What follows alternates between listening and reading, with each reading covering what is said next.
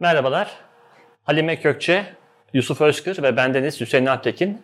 Bu haftanın gündemini ne var ne yok da bir kez daha sizlerle beraber paylaşacağız, değerlendireceğiz. Bu hafta iki konuyla gündemi değerlendirelim istedik. Açılış konumuz e, pazartesi günü haftanın hemen başında yaşanan e, dijital sosyal medya platformlarındaki e, çöküş olacak. İkinci konumuz da malum 1 Ekim itibariyle yeni yasama yılı açıldı. Meclisin açılışı ve o minvaldeki tartışmalar. Çünkü biraz gündemi meşgul eden tartışmalı bir açılış oldu. Bunu konuşacağız. Ama öncelikle Yusuf ve Halime isterseniz bu hafta başında hemen pazartesi günü e, yaşadığımız bu Facebook, e, WhatsApp ve Instagram gibi platformlardaki çöküşü konuşalım. Hepimiz illa ki bunların bir veya birkaçını kullanıyoruzdur. Evet, evet. Bir düşüneyim. Ben WhatsApp'la yok bir tek WhatsApp kullanıyorum bunların içerisinde. Instagram kullanmıyor musun? Yok hala yok bende ya. Direniyorum ama bir gün bu şey gibi Osmanlı'nın matbaaya direnmesi gibi. ben de Instagram'a direniyorum. Üçünü aynı anda kullanan tek benim. Sen üçü de var mı sende? Tabii. Yani. Sende Facebook yok değil mi Ali mi? Sos- Yok. sosyal medya hesaplarıyla Facebook'ta bayram mesajları atıyorsun. İlişkimizi, bağımızı güçlü tutuyoruz. Zaman zaman kendi istediğimizde hmm. Facebook mesajları, zaman zaman Instagram, zaman zaman tabii WhatsApp artık. Gerçi WhatsApp da bir ara hayatımıza çıkar gibi oldu ama e, bir, bir, bir yoğun bir paylaşım oldu işte bir geçir geçir. Bir bir bip rüzgarı falan. vardı bir ara. Bilgileri e, bilgileri Sonra, paylaşacağını hı. dair WhatsApp'ın mahrem bilgileri paylaşacağını dair bir haber olmuştu. Onun üzerine e, Türkiye işte devlet hükümet araya girdi bir şeyler bir şeyler. Onunla ilgili sorun bir çözüldü. Sonra Tekrar, WhatsApp'a geri dönüş oldu. WhatsApp'a ama BIP'te de kaldı. Kavimler göçü şeklinde. Ya bunlar gidip geliyor böyle. Bazen işte YouTube'da, bazen Twitter'da böyle bir süreli kapatmalar oluyor. Ofis açacaklar, açmayacaklar. Onu belki biraz sonra Yusuf senin alanına giriyor. Birazdan gireriz belki. Şimdi ne oldu önce onu bir hatırlatayım ben izleyicilerimize. Ee, çünkü e, çok çabuk gündem değişiyor. Doğru. Belki de hani unutanlar vardır. Pazartesiden sonra iki gün geçti. Şu oldu pazartesi günü tabii biz onu akşam hissettik ama Amerika'da bu işin merkezinde daha gündüzdü saat. Ve henüz pazartesi çok yoğun gündemle haftaya başlayacaklar ve bir anda Facebook şirketine dahil olan bu üç platform, yani Facebook, WhatsApp ve Instagram, üçünde sahibi Facebook, Zuckerberg bu arada. Üçü birden çöktü. 6 saat kadar bunlara erişim sağlanamadı. Hemen bipler yüklendi, telegramlar, signaller, bayağı da platform varmış. Herkes böyle saldırdı bunlara. Sebebiyle ilgili çok net bir bilgi bilmiyoruz. Yani bir açıklama var. Diyorlar ki bir server problemiydi. Evet. Hacklenme yok.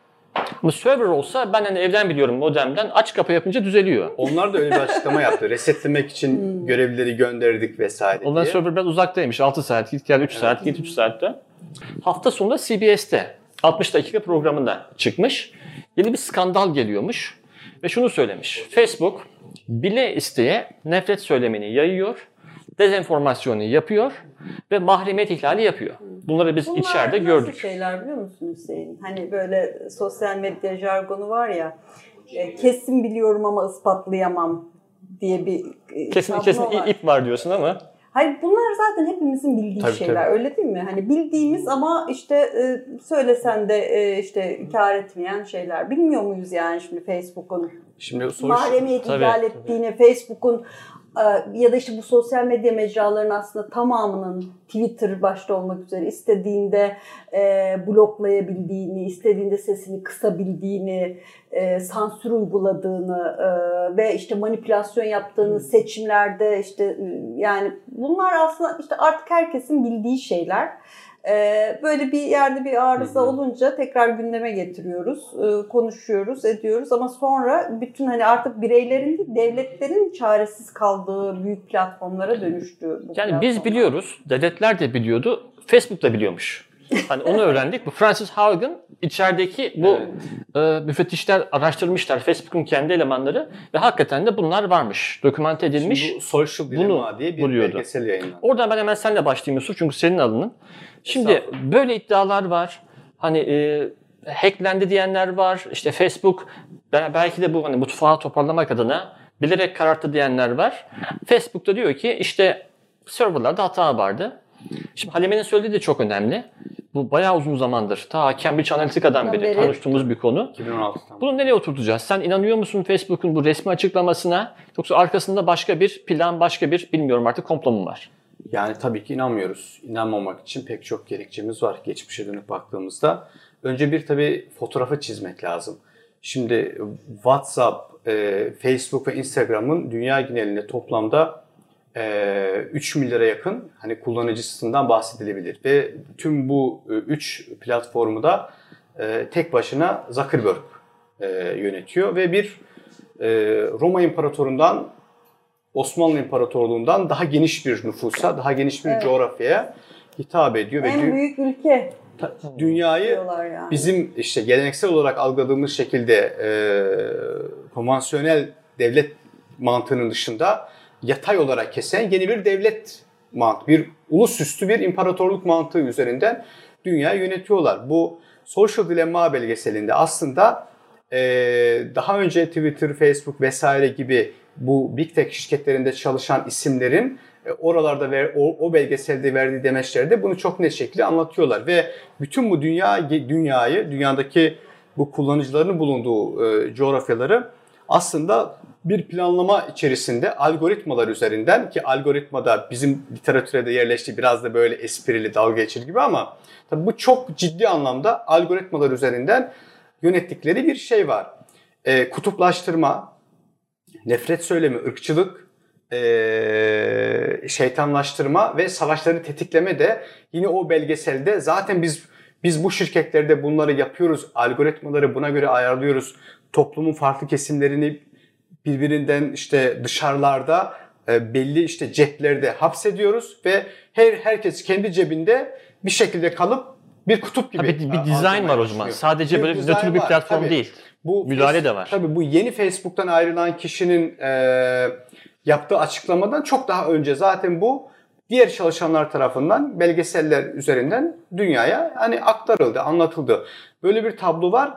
Bunun dışında e, zaten Facebook, Twitter, Instagram vesaire üzerinden siyasetin şekillendirildiğini, yönetildiğini, yönlendirildiğine dair de çok ciddi somut gerçekleri var karşımızda. Bu yüzden işte Trump'ın Trump'ın 2016'da seçilmesi Cambridge Analytica üzerinden açıklandı ama hani en son Amerikan seçimlerinde de e, Biden lehine sosyal medya şirketlerinin e, çok ciddi bir müdahalesi olduğunu gördük. Direkt kapa hesabını Trump'ın hesaplarını falan. kapattılar. Yani Trump'ın günahı mı tuttu e, diyeceğiz hani şey Zuckerberg'e ama bunun da bir planlama çerçevesi içerisinde ben olduğunu yani bir şekilde olduğunu düşünüyorum. Çünkü neden böyle düşünüyorum? Ee, dünyanın en iyi yazılımcılarını çalıştıran şirketlerden bahsediyoruz. Ve e, bu şirketler aslında hepsi tek bir şirket değil. Yani ayrı ayrı şirketler, tek bir kişinin ama ayrı ayrı şirketler. Hepsinin veri tabanının aynı anda çökmüş olması bizim kuşkularımızı artırmamız için bence çok geçerli bir neden.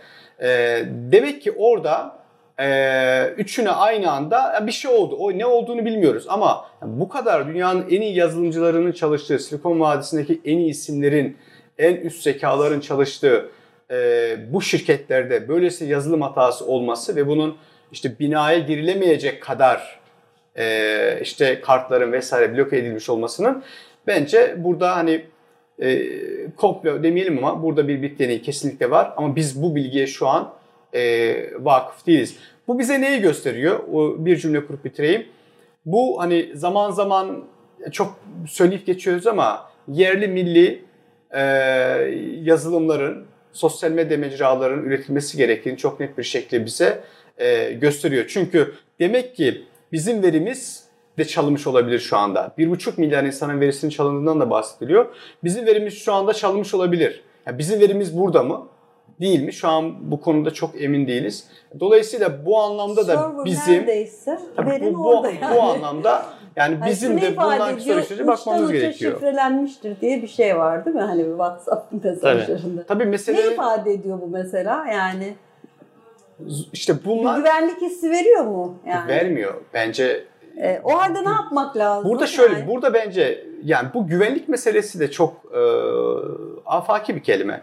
Yani sonuçta bizim e, ayak dijital ayak izi dediğimiz kullandığımız sosyal medya mecralarında yazdığımız her cümle, paylaştığımız her fotoğraf Silikon Vadisi'nde kaydediliyor. Şunu Kayıt altına alınıyor. Şey yapmak Bunu lazım. silme Belki şansımız yok. Oradan Halime'ye ben o zaman döneceğim Yusuf. Şimdi Yusuf şıkları ikiye indirdi. Dedi ki Yani bu arıza olmaz. Ya Zuckerberg kendisi işte fişi çekti, içeride bir şeyler yaptı. Çünkü Facebook çalışanları da bir süre girememişler. Böyle bir tuhaf bir durum da var. Binaya da girememişler. Ya da dışarıdan bir siber saldırı, bir hacklenme durumu söz konusu. Bu dünya artık bizim hani çok temel şeylerimizi de bağladığımız bir priz, fiş. Yani e, öyle evlerde yaşıyoruz ki işte hani evimizi ısıtmak için efendim söyleyeyim yemek sipariş et. Yani her şeyimizin e, aktığı kavşak orası. Yani sadece sosyal medya kullanırken düşünmeyin yani bir süre sonra işte alışverişine yani bir, bir tuhaf bir şekilde insanın kolu gibi bir parçasına Tabii. dönüşüyor bu.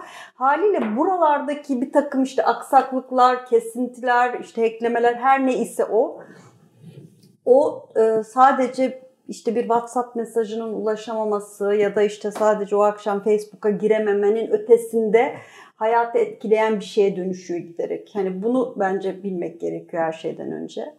E, ikincisi tabii ki yani ben e, bir e, işte masum bir arıza işte sigorta attı gibi bir şey olduğunu ben de düşünmüyorum. E, ama nedir hani güvenlikle ilgili meseleyi nasıl algılıyoruz? Yani şu değil güvenlik meselesi. İşte ben zaten işte e, bu tür e, platformları çok kamusal kullanıyorum. Yani benim işte diyelim ki bir sıradan bir gazeteci e, olarak işte çok istihbari bilgilere ulaşan, onları yorumlayan birisi olmayan bir gazeteci olarak çok kamusal kullanıyorum zaten hani bu tür mecraları. Kim görse alsa bilse ne olacak diye bakabilirsiniz.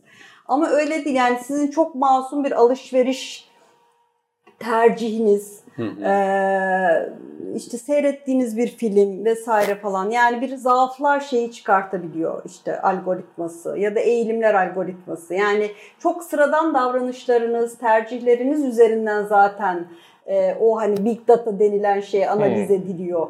O kadar big data'yı analiz edip ne yapıyorlar, nasıl analiz ediyorlar falan bunlar da böyle çok hani çok basit ama çok esaslı sorular da sorulabilir onunla ilgili ama yani demek istediğim şey şu. Yani siz yaşarken işte kredi kartı kullanım e, ayak izinizden işte e, sosyal medyadaki alışverişinize, e, kullandığınız navigasyona kadar aslında hani bir Big data'ya bağlıyız. Evet, bir, bir data yani aslında bir Truman Show. Giderek hani izlemişse arkadaşlarımız, izleyicilerimiz izlememişlerse mutlaka izlesinler e, bu social Ki o televizyon televizyon için çekilmişti, çekilmişti ama yani ne kadar anda, ilerledik. E, o, o çekildiğinde böyle şey gibi yani ben e, 99 2000 falan mıydı? Çok hatırlamıyorum yani. Belki hani, Twitter falan yoktu o zaman. Belki yoktu, Instagram yoktu. Yok, tabii yoktu. ki yoktu. Televizyon yani için. internet hmm. denilen şey işte chat falan filan vardı işte Messenger falan. MySpace vardı belki. o seviyedeydik yani. E, o zamanlar izlemiştim. Ben de hani sinemada izlediğim için tarihi isabet Hı-hı. ettirdiğimi düşünüyorum. E, dehşet bir şeydi yani hani yarattığı, gösterdiği dünya. Şimdi böyle hani aslında her hepimizin içinde yaşadığı Tabii. dünya fanus. Öyle bir fanusun içinde yaşıyoruz. Ee, o yüzden hani bir, bir tür de bireyi çok çaresiz hissettiren bir dünya aslında yani. Değiştirebilir miyiz mesela bunu? Böyle bir gücümüz var mı?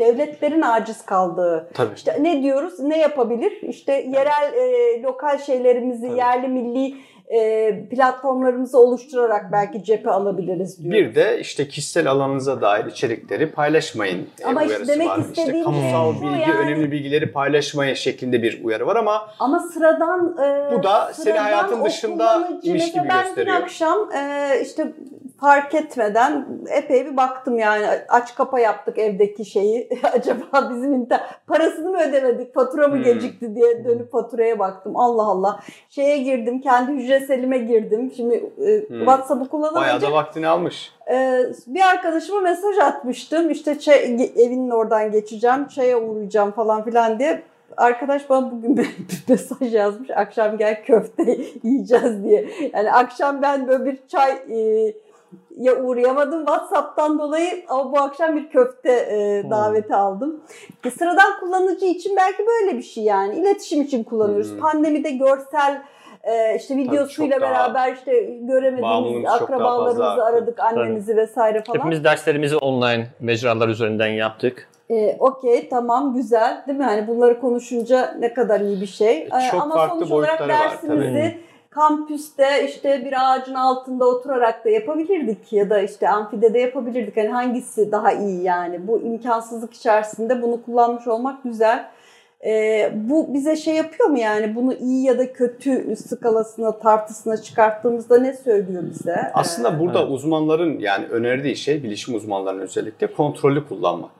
Kontrollü kullanabilmek. Yoksa mevcut yaşadığımız dönemin dönemin bu dijitalleşmiş e, durumunu reddetme zaten bizi zamanın dışına e, atar ama bu dijitalleşmenin içerisinde biz ne kadar e, Kontrolden kasıt süre bakımından sınırlı kullanmak mı yoksa tabii, tabii. paylaştığımız içerikler bakımından mı? İki açıdan da Hüseyin bence çok iyi değindin. Hem or- orada geçirdiğimiz vakti işte sınırlayıp işte 7 saat, 8 saat, 10 saat değil de işte belli ölçülerde oraya vakit ayırmak gibi İkincisi de işte özel hayatımıza dair veya önem verdiğimiz bilgilere dair hmm. bu bilgilerin, fotoğrafların buralarda paylaşılması, paylaşılmayın, paylaşmayın şeklinde bir uyarı yapılıyor. Bir de Ama tabii gençler çocuk, gençler ve çocuklar meselesi var. kullanıyor meselesi var. Çocuklar belki dün akşam bir kriz yaşamıştır Aha. gençler. Yani 7-8 saat Instagram'sız herhalde telefon eline alıp bayağı bir eşelemişlerdir. Ee, hmm. Peki yani ne oluyor çocuklar falan neyle gibi. karşılaşıyor? Mesela şimdi programın sınırları içerisinde konuşamayacağımız bir konu belki ama çocuklar neyle karşılaşıyor? Yani çok filtresiz bir şey. Yani en filtreli şeyini alsam bile hani kullanım paketini alsam bile diyelim ki eve ki orada bile biliyorsunuz hani bir azıcık filtre laf ettiğinde hemen bir sansürle özdeşleştirip işte özgürlük sınırlandırması vesaire gibi bir kesim ayağa kalkıyor bununla ilgili ama yani o kadar filtresiz bir şey ki bu. Ee, şöyle bir bakış açınız varsa şayet çok arkaiksiniz. Nasıl bir bakış açınız? Yani Ona... güzel şey görürsen e, bu kalbine de tesir eder. Hı-hı. Kötü şeye bakarsan bu kalbine de tesir eder. Çok arkaik gözüküyorum. Ama böyle bakıyorum dünyaya. Şimdi burada o kadar kontrolsüz, iğrenç şeylere rastlıyorsunuz ki yani bu, önünüze düşüveriyor hmm, yani. Bunu bir çocuğun önüne düşüyor. O zaman şöyle yapalım mı? Daha kısa bir ikinci tur yapalım. Bu konuda birkaç cümleyle biz hem ebeveynler olarak hem kendimiz adına ne yapabiliriz? Hani kontrolü mü kullanmalıyız? Ee, ne yapılabilir? Yap Yoksa ben bu kaybedeceğimiz bir savaş mı? Hani bir savaş mı var? Böyle bir tehdit mi var bize karşı? Var ise buradan kazançlı çıkabilir miyiz? Yoksa şu, kaybetmeye mahkum muyuz? Ben bir şey söyleyemiyorum yani. Şimdi şöyle, Yusuf sen ne dersin? Şey, yani bir savaş olarak kazanma kaybetme gibi değerlendiremem. Çünkü bir iletişim fakültesi e, hocası olarak böyle meseleye bakmıyorum. Ya şu anlamda Çünkü söylüyorum. Şöyle Şimdi bir anda bizim bilgimizi baktığımızda Yok şu anlamda savaş dedim ben hani. Bizim bilgilerimizi bizim onayımız olmadan, bilgimiz olmadan bizi manipüle ederek bizden alan bir odak var ve dünyanın bilgisini alıyor. Bu anlamda bize ürün sattırıyor, reklam olarak bunu satıyor, siyasi olarak manipüle edebiliyor, Varlığımızı toplumları satıyor. kutuplaştırabiliyor ve biz onu nötr bir platform olarak düşünüyoruz. Yani. Bunlar mümkün.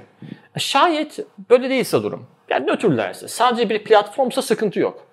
Ama bu bilgiyi toplayan, bu bilgiyi kullanmak adına da inisiyatif kullanırsa, ki belki şu an kullanıyor, ama bir gün kullanırsa o zaman buradan hani savaş demesek bile bir e, mukavemet, bir karşı karşıya gelme durumu ya da bir savunma ihtiyacı hissetmeli miyiz kendimizi? Ee, şimdi savunma, kontrol, işte kendimizi denetleyebilme, e, koruyabilme vesaire bütün bunlar tabii ki her zaman için geçerli olan e, realiteler. E, ama burada esas mesele iletişim tarihine baktığımızda, iletişim aygıtlarının gelişme sürecine baktığımızda e, gazeteden işte e, radyoya, sinemaya, sinemadan televizyona uzanan bütün bu hatta ve daha sonra bilgisayar ve internet baktığımızda bu yeni hayatımıza giren kitle iletişim araçlarının hep bu şekilde eleştirildiğini, tartışıldığını çok net bir şekilde görüyoruz. Ama bu eleştiriler ve tartışmalar hiçbir zaman iletişim araçlarının e, geri gitmesine veya eski halin geri gelmesine e, katkı vermemiştir daima iletişim araçları kendisini yenileyerek, geliştirerek bir sonraki sürece varmıştır. Yani inanıyorum ki 10 yıl sonra, 20 yıl sonra bu mevcut bugünkü Twitter, Facebook vesaire demode iletişim araçları kalacaklar. şöyle bir, Ve yeni bir şey tablo hmm. karşımıza çıkacak. Yusuf bize belki şunu anlatabilirsin bu vesileyle. Şimdi e, eski iletişim araçlarına göre bu yeni iletişim araçlarının daha e, interaktif yani e, e, kullanıcıyı da içerik üreticisi haline dönüştürmesi vesilesiyle daha demokratik platformlar olduğu da söyleniyor. Mesela iddia ediliyor. iddia ediliyor. Mesela onu şöyle söyleyebiliriz. Sen de iyi bir özelliğini öne çıkardın. Yani öyleyse. Mesela hani bunu konuşabiliriz. Ben merak ettim yani. Bu, bu da bir artısı belki. Mesela Foucault'un hani çok meşhur e, sosyal teoristlerinden birisi panoptikon teorisi var. Şimdi panoptikon e, meselesine bakıldığında bu tabi e, internetten, bilgisayardan öncenin e, gözetim toplumunu anlatan bir şey ve orada işte Truman Show vesaire örneğinde olduğu gibi Veya 1984. Big, işte Big Brother'ın e, herkesi görebildiği ama herkesin onu göremediği bir düzeni anlatan, bir kontrol mekanizmasını anlatan bir e, teori bu. E, orada kitle iletişiminde de hiyerarşik bir şey var, yaklaşım var. Yani etkileşim yok. Yukarıdan aşağı 3 kişinin, 5 kişinin e, istediği bilgiyi aktardığı ama istemediğini aktarmadığı ve bu istediği bilginin de milyonlarca insana ulaşıp onların algılarını, düşüncelerini etkilediği bir tablo var karşımızda. Bu panoptikon düzeni e, bu şekilde. Peki bugüne geldiğimizde bir, bir fark var ortada. Etkileşim. Yani herkesin en fazla üzerinde durduğu, vurgu yaptığı ve demokratik anlamda değerlendirdiği bir yaklaşım biçimi. E, etkileşim özelliği. Fakat sonuçta baktığımızda biz yine e, panoptikon özelliğinin bir başka ifadeyle sinoptikon olarak karşımıza çıktığını görüyoruz. Orada da şöyle bir şey var. Bu sefer e, yukarıdakilerin yerinde durduğu e, ama aşağıdakilerin kendi isteğiyle ona baktığı, kendi rızasıyla, rızasının üretildiği bir tablo e, karşımıza çıkıyor. Yani bu daha korkunç bir şey. Diğerinde hmm. yukarıdan bir denetleme var ama bunda zaten insanların razı edildiği ve kendisinin bile isteye yukarı baktığı, e, verilen talimatlara uyduğu bir tablo var karşımızda. O yüzden bu etkileşim sürecinde aslında yanıltıcı bir tabloyla da yani biz karşı karşıyayız. Bunun daha sofistike ee, bir versiyonu. Burada da mesela hani bir örnek üzerinden gidersek biraz önce söylendi ama tam burada oraya bağlamak açısından önemli. Ee, dünyayı yöneten bu kitle iletişim araçları üzerinden insanların algılarını, düşeme biçimlerini, tüketim alışkanlıklarını, gezip görecekleri yerleri vesaire yönlendiren işte birkaç şirketten bahsediyoruz. Ve bu birkaç şirket, Twitter bir şirket, Facebook bir şirket, Instagram vesaire bir şirket. Bu birkaç şirket e, istediğini yapabilme kapasitesine sahip hmm. ve kendilerini insanoğlunun doğuştan getirdiği bir temel hak gibi basın özgürlüğü ekseninde konumlandırmış durumdalar ve bu anlamda herhangi bir düzenleme yapıldığında herhangi bir ülkede Çok evrensel bir ahlaki mottoya da yaslamışlar. O yaslamışlar kendilerini. Aa işte insanların ifade özgürlüğünü yok ediyorsunuz, kısıtlıyorsunuz bu anlamında bir eleştiri de ortaya çıkıyor. Biraz seni pesimistik buldum bu anlamda. Ama Eğer... kendileri, yo yo bu bir süreç. Ben bu sürecin devam ettiğini düşünüyorum. Yani Bayağı bir asimetri görüyorsun sanki. Yani bir, bu big şey tech var, şirketleri tabii. bir güçlü bir tekel. Burada bizler ve ulus devletler daha zayıf tarafta kalıyoruz. Şu an böyle bir algı Öyle var anladım. ama e, bu big tech şirketlerin bulundukları pozisyonu e, daha önce yani bu çıkışların insan hakları ve ifade özgürlüğü üzerinden yapmışlardı. Fakat gelinen noktada yani 2010 yılında Twitter Orada ve fe- Facebook algısıyla 10 yıl sonraki algı çok değişti. Aslında bir taraftan da kendi kuyularını kazıyor ama bu da iletişim araçlarının tarihiyle de uyumlu bir şey. O yüzden 10 yıl sonra 20 yıl sonra biz başka bir iletişim biçimiyle karşı karşıya e, kalabiliriz. Ya doğru anladıysam e, bizler ve ulus devletler görece daha zayıfız ama bir yandan da bu big tech arası rekabetin belki de hani gelişen teknoloji imkanlarıyla da kendi kuyusunu kazdığını, kendi rakiplerini belki içinden doğuracağını söylüyor. Sence? Ben bir karamsar yorum yapayım. sen sen karamsarsın bu konuda. Yani şöyle karamsarım. Son tahlilde bu iletişim teknolojileri aslında kendini geliştirerek geliştirirken daha sofistike bir şekilde e, işte o e, gözetleme, işte bilgiye açık hale gelme, depolama vesaire neyse yani onu daha sofistike yapıyor. İşte televizyonun olduğu dönemde hani sadece vericiyken, izleyici de sadece alıcıyken şimdi daha yumuşak. İşte hani sen de üret içerik kendi üreticisin kendi isteğinle. Hmm. bu bu nereye evrilir? Hani e, buraya sert bir karşı duruş mümkün olmayacağına göre şey gibi düşün hani kapitalizmin işte o sert işçi, işveren, patron o dilemmanın işçinin haklarını gözeterek yumuşaması gibi e, aslında iletişim teknolojilerinde de hep işte bir level daha sofistikesi, bir, de, bir level daha işte gelişmiş yapılarak aslında o kendi yatağında akan bir şey. Yani buradan hani radikal bir geri dönüş olacağını tabii ki hani hiçbirimiz düşünmüyoruz. Ee, Kendi içinden. Bu ancak bireysel e, bir tercih olarak e, olabilir. Yani artık dünyanın aktığı yer orası. E, bir münzevi hayat yaşamayı tercih ederek bütün bu iletişimden kendinizi çekebilirsiniz. Zaman zaman mesela geçen sene öyle bazı arkadaşlar Ramazan'da e, işte şey yaptılar. WhatsApp orucu. WhatsApp orucu da evet. tutalım. Sosyal medya orucu Sosyal medya orucu gibi. Bunlar tabii ki yani çok e, kısmi şeyler ama gerçekten e, bir işte köye çekilen vesaire daha işte doğayla iç içe yaşamı tercih eden bunlar artacak. Bunlar alternatif yaşam şeyleri gelişecek ama bunlar hep butik olarak kalacak. Hmm. Yani e, ben hani dünyanın sürgit akışını, yaşam şeyini kendini e, evrilterek gittiğini görüyoruz yani. Evrilterek zaaflarını azaltarak daha yaşanılabilir. Sadece ama ömrü uzatan bir şey. Sonuç itibariyle sanayi devriminden bugüne dünyanın geldiği yere bakın devamlı işte şey e, tüketiyoruz yani. Dünyayı tüketerek bugüne geldik. E, dünya daha ne kadar daha tüketilebilecekse bence o kadar daha tüketeceğiz yani. Daha kaderci hmm. bir şey söyleyeyim. Bu sonuç olarak e, bir kıyamet e, kopacaksa biz dünyayı tüketerek kopartacağız o kıyameti belki. E, o yüzden ben hani çok şey değilim. Buradan burayı böyle çok hani interaktif işte demokratik platformlar olarak tabii ki görmüyorum. Bir de biz Türkiye olarak da bunu çok acı yaşadık yani son işte 7-8 yılda. Ben hani gezi kalkışmasının olduğu dönem sosyal medya üzerinden işte çok çirkin saldırılara da uğramış birisi olarak e, Twitter'daki bazı hani iftira düzeyindeki paylaşımları hiçbir şekilde kaldırtamıyorsunuz. Yani unutulma hakkı vermiyor size hmm. bu platformlar. Yani işte isminizi mesela PKK'lı diye lanse ediyor bir yer Orada o, kalıyor. Orada çamur kalıyor, kalıyor orada. O çamur kalıyor yani. İşte şirketler orada da ayrım hmm. yapıyorlar. Mesela işte Almanya yani, için bu geçerli değil. Değil. İşte Tabii. Türkiye bu konuda mesela e, bariz e, şey oldu yani. Yeni yeni e, Türkiye mağdur edildi. Tabii. Hala bence hani şey değil. Tam e, değil, konuda, hala değil. Ama yasa çıktı. E, yasa çıktı.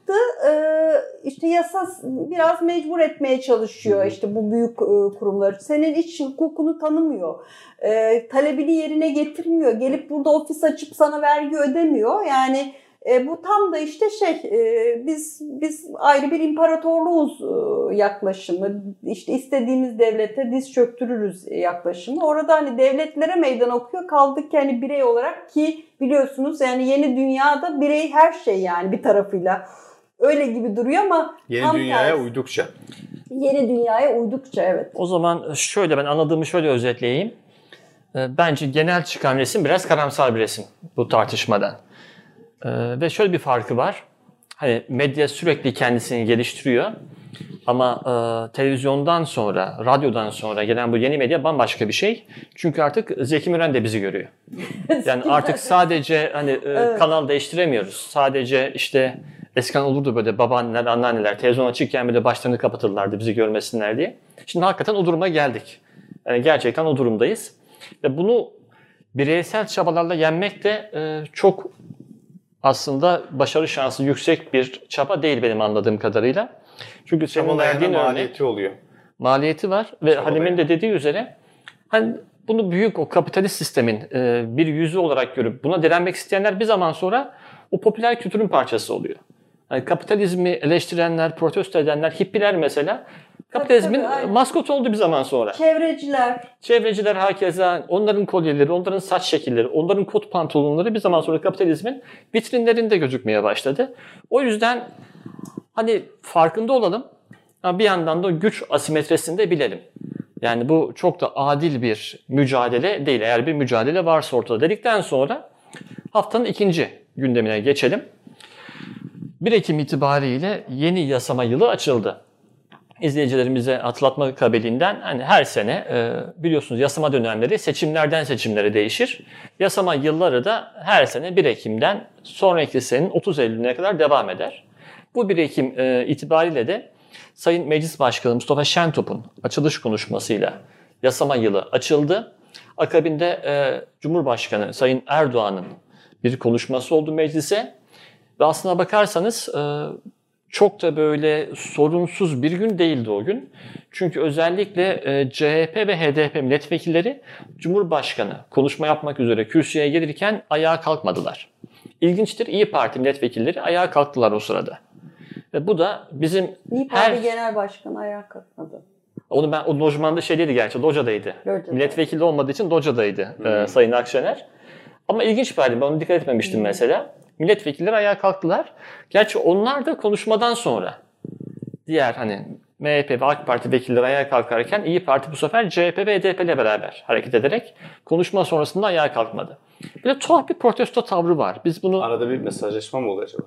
Olabilir. Belki belki Meral Akşener e, dediğin gibi locada kalkmadıysa ya belki onun bir direktifi olmuş olabilir. Biz bunu çok eski zamanlardan beri görüyoruz. Daha Celal Bayar zamanlarından beri. O zaman da CHP'liler o 10 yıl boyunca Celal Bayar konuşma yapmak üzere kürsüye gelirken ayağa kalkmazlardı. Ve bugün de AK Parti'ye karşı, Cumhurbaşkanı Erdoğan'a karşı benzer bir e, eylem gördük. Cumhurbaşkanı Erdoğan'a karşı Evet ama Türkiye Buradan başlayalım mesela. Cumhurbaşkanlığı hmm. makamına karşı. Milletin seçtiği. Ha evet bu iş kendi kendini marjinalleştirmek aslında başka bir şey değil yani. Hani üzerine daha ne konuşalım, ne cümle kuralım bilmiyorum yani. Türkiye Büyük Millet Meclisi nedir? Yani bizim en üst tek yasam organımız. Yani e, oraya gönderdiğimiz vekiller oylarımızla e, bizleri temsil etsin diye gönderdiğimiz vekiller e, Cumhurbaşkanı seçtiğimiz kişi sev sevme %52'nin oyunu almış ya da senin koyduğun şey neyse %50'nin üzerinde oy almış yani. Senin sistemini, anayasanın gereği e, şartları yerine getirerek oraya gelmiş kişi dışarı ülkenin o temsil ediyor. İşte geçen hafta konuştuk yani Birleşmiş Milletler'de çıktı ve Türkiye adına konuştu. Bütün dünyaya bir şey söyledi. Yani bu yani hakikaten kantin solculuğunun hala böyle TBMM'de e, diye sirayet etmiş hali diyorum yani. Çok sakil bir duruş. E, hiç yakışık alan bir duruş değil. E, yani karşında kalkmadığın şey aslında milletin iradesi. İşte evet tam Açık da o yani. Milletin o, iradesi o yani. Ne demiş oluyorsun? Yani sen işte yüzde elli e, oy almış olabilirsin ama ben benim ama şey, bu iradeye saygım yok şey demiş söyleyeyim, oluyorsun. Geçen sene daha farklı bir tavır vardı. Ee, geçen sene dışarı çıkmışlardı. Hmm. Bu sefer ayağa kalkmadılar. Bence bir adam ileri yani bir bir, bir ileri gelişme var. Bir gelişme bu. Geçen Seneye de sırtlarına dönerler. Tabii geçen sene şeydi e, dışarı çıkmışlardı protesto amacıyla. Bu sene ayağa kalkmadılar. E, orada da bir şey oldu. Peki Yusuf Halime çok net diyor ki çok, uzatmaya çok gerek yok. Yani bu sakin bir durum diyor. Tabii. Yani kazandırmıyor da ben hani şimdi siyasete bakıyorsunuz pek çok şeyden böyle sokağa kışkırtmak hırçınlık yapmak, kutuplaştırmak, söylemler de öyle yani. Bu hakikaten Türkiye'ye kaybettiren bir şey. Bir de bunun şikayetini yapıyoruz değil mi? Hani konuşuyoruz ülkeyi hmm. kutuplaştırmayı vesaire falan. Nedir bu şimdi? Yani bu dik halası değil mi kutuplaştırmanın? Yani sen ülkenin yarısının oy verdiği bir temsil makamına ki yani o yarısını temsil etmiyor fazla. artık yani. O dakikadan itibaren Türkiye'yi temsil eden bir makama e, anayasal düzenin gerektirdiği e, şekilde seçilmiş ve tahammüller gereği o mecliste çıkıp e, meclisin yani yasamayı açacak ya yani yasamayı açacak, kanun yapacak olan bizler için kanun yapacak olan meclisi açacak. Konuşmayı yapıyor ve sen e, ayağa kalkmıyorsun. Kime ne yapmış oluyorsun? Bir de öyle bir tarafı var yani. Kime ne yapmış oluyorsun? Hani tavşan daha küsmüş, dağın haberi olmamış. Bir de böyle bir taraf var ama tabii kötü bir görüntü yani. Muhalefet adına kötü bir görüntü. Halbuki bir ara meclise gelmemişti CHP'liler. Tabii, tabii. Yemin etmeye gel seçilmişler. 2011 seç... seçimlerinden sonra. Seçilmişler ve meclise gelip yemin etmiyorlar. Yani bu ne demek? Ben e, senin iradeni tanımıyorum demek. Halkın de, iradesini tanımıyorum demek. o zaman Kemal Kılıçdaroğlu yeni CHP Genel Başkanı olmuş ve Gandhi Kemal tırnak içinde ifadeleriyle allanıp kullandığı bir dönemde düşün yani meclise girmiyorsun e, protesto olarak seçilmişsin ama ee, ve tam bu şeyde ben devam edeyim oradan istersen. Tam yani öyle bir tablonun ortaya çıktığı e, günde Sayın Cumhurbaşkanı kürsüye çıktı ve çok değerli bir konuşma yaptı. Ve o konuşmasında başka Türkiye yok mesajı verdi. Ee, ben konuşmasına baktım. İç siyasette partiler düzeyinde girmedi. Yani İyi Parti, Bay Kemal demedi, Bay Meral demedi. İşte Bayan Meral evet. Meclis açılışı konuşmasıydı yani. Da diyebilir yani bir, bir kere demiştim. Sayın Akşener de çok istiyor zaten. Sayın Cumhurbaşkanı Bay Meral demesiyle. Bay çünkü, Meral mi? Bayan Meral. Daha, yo, yo, daha önce söyledi Meral Hanım. Dedik ya bir kere de Bay Meral desen. Bay Meral. Hani o çünkü e, muhatap alınmak Türkiye'deki istiyor. birinci siyasal aktör şu an Sayın Erdoğan. Onun muhatap aldığı diğer aktör e, ikinci aktör gibi oluyor ve karşıtlık o ikisi üzerine mi karşıtlık oluşuyor? İşte daha önce işte İnönü Menderes gibi işte e, Demirel Erbakan gibi, Tansu Çiller. Erdoğan'la maç yapan şampiyonluk maçına Tabii. çıkıyor. Dolayısıyla o muhatap alınmak siyasal literatür içerisinde şeydir, çok değerlidir. Ama Sayın Erdoğan mesela o seviyede siyasete girmedi. Türkiye'den başka başka bir Türkiye yok dedi. Hani bu ülkeye sahip çıkalım. E, bölünerek büyüyemeyiz. E, bir arada olalım. İşte bu küçük ayrıştırıcı içerikler üzerinden birbirimizi kırmayalım vesaire. O anlamda e, güzel mesajlar verdi. Yeni anayasa çağrısı yaptı ve muhalefete de kendi anayasanızı e, önerinizi getirin dedi ki e, ben muhalefet partilerinin yeni anayasa önerisi getirebileceğini düşünmüyorum. Çünkü ilk dört maddede HDP de işin içerisinde olduğundan dolayı çok e, zorlanacaklarını düşünüyorum ve orada muhalefet partilerinin yeni bir anayasa önerisi getireceklerini düşünmüyorum. Sayın Erdoğan bu çağrıda da bulundu. Bir de Kürt meselesi. Geçen programda konuşmuştuk, önceki programda. O anlamda Kürt meselesini Türkiye'de temel hak ve hürriyetler çerçevesinde AK Parti iktidarının çözdüğünü, yani 2015'te adını zikretmişti Sayın Erdoğan, devam eden süreçte bu sorunu çözdüklerini ve şu an öyle bir sorun Türkiye'nin olmadığını, sorunun terörle mücadele ve PKK meselesi bağlamında olduğunu söyledi. Buradan şöyle bir mesaj da çıkıyor. Sayın Kılıçdaroğlu Kürt sorunu var derken bunu tanımlaması lazım. Yani nasıl bir sorundan bahsediyorsun? Bu Kürt sorunu dediğin şeyin içinde ne var? Ne var? Bunun altını çizmesi gerekiyor. Ee, tabii bu Türkiye Büyük Millet Meclisi'nin açılması bu hafta da çok yoğun bir şekilde partilerin işte grup toplantıları vesaire yeni çalışma önerileri Türkiye Büyük, Büyük Millet Meclisi'nde gündeme gelecek ama ben birkaç cümle kurup bitireyim.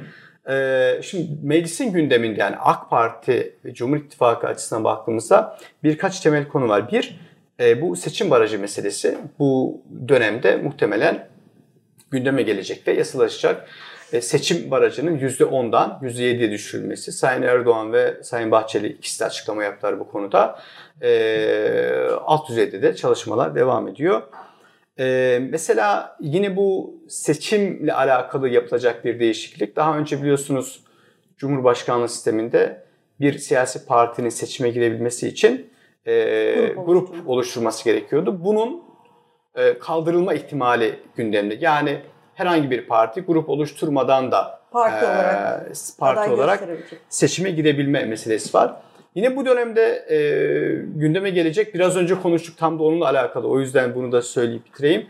Sosyal medyayı düzenleyen bir yasanın meclisten çıkma ihtimali yüksek. Bu konuda daha önce Sayın Erdoğan e, yalan terörü ifadesini çok sık şekilde e, vurgulamıştı ve sosyal medya düzenlemesini işaret etmişti. Yine e, İletişim Başkanı Fahrettin Altun da sosyal medya mecraları üzerinden e, yabancı ülkeler tarafından fonlanan bazı fonlama gazetelerin 5. gol faaliyeti yürüttüğünü ve bu anlamda e, Türkiye'nin atması gereken adımları atacağını söyledi. Hatta Fahrettin Altun bu biraz önce konuştuğumuz konuyla alakalı da yani Türkiye'nin kendi önlemlerini kendi, e, alacağı konusunda e, vurgular yaptı. Dolayısıyla meclisin bu döneminde bu temel başlıklarda başka başlıklar da var ama ben şimdi evet. bunları söyleyeyim. Bu başlıklarda meclisin yoğun bir e, çalışma trafiği geçireceğini söyleyebiliriz. Teşekkürler Yusuf. Halime son bir dakikamız var. Öyle mi? Senin e, yeni yasama hmm. döneminden e, beklentilerin, öne çıkmasını istediğin ya tahmin hmm. ettiğin gündem maddeleri var mı? Şunu söyleyeyim hani bir dakika çok az bir zaman e, ama konuşulması gerekir diye düşünüyorum. Ama iki, iki yaparız diye düşünüyorum. Ee, Pazarlık payımız var. Bir, bilahare konuşacağız öyle gözüküyor. Şimdi seçim kanunundaki o ufak e, değişiklik e, dolayısıyla bizim e, seçim tarihimizi de etkiliyor. Yani 2023 hı hı ile ilgili işte muhalefetin erken seçim hatta acil seçim e, söylemlerini aslında boşa çıkaran bir e, TBMM evet. ajandası olarak önümüzde duruyor. Çünkü işte zaten... Muhtemelen yıl sonuna kalacak. E, Ocak işte ayına. Bütçesi var, şusu var, busu var. Arkasından işte bu seçim e, yasasındaki değişiklikin e, seçime yansıyabilmesi için ancak üzerinden bir sene geçmesi gerekiyor. Bu da zaten seçimi 2023'e taşıyor. İşte 4-5 ay önce sonrasının hesabını yaparsak belki yine erken seçim deriz hani ola ki öyle evet. bir karar çıkarsa ama şu anda yani iktidar partisinin böyle bir şey gündeminde yok ve zaten olmayacaktı. O, zaten muhalefetin de kafası rahatlamış olur. Ee, hayır zaten orada erken seçimi telaffuz etmek bir strateji Doğru. yani onun dışında söylem olmanın ötesine e, geçen bir şey değil. Bir de yeni sisteme dair bence hani bunu da konuşacağız muhtemelen. Çünkü e, muhalefet partileri 2023 ya da erken seçim diye e, bekledikleri önümüzdeki seçimi diyelim ki hep bir işte parlamenter güçlendirilmiş parlamenter sisteme dönüş e, şeyiyle daha doğrusu ittifakı yeni tutkalı olarak diyelim ki bunu öne sürüyorlar. Çünkü bugüne kadar işte bu Erdoğan karşıtlığı söylemini çok yükselterek e, işte bir e, şeye varamadılar diyelim ki amaçlarına ulaşamadılar. Bunun başka bir sosu, başka bir yüzü gibi bunu ortaya koyuyorlar. Bence bunu konuşmamız gerekiyor. Belki hani bu programda artık hani yetişmez ama e, bence meclis e, faaliyetlerini konuşurken de seçimi, muhalefetin stratejilerini konuşurken de bunu Doğru, konuşacağız. O zaman şöyle bir söz verelim takipçilerimize biz de. Bundan sonraki haftalarda artık e, belki daha sık bir şekilde Aynen. hem e, yeni yasama yılında meclisteki gündem maddelerini özellikle yeni gelecek, gelmesi beklenen seçim kanununu ve erken seçim tartışmalarını da e, artık daha sık konuşacağız gibi gözüküyor. Ve böylelikle bu haftaki yayınımızın da sonuna geldik. Haftaya haftanın gündemiyle tekrar görüşmek üzere.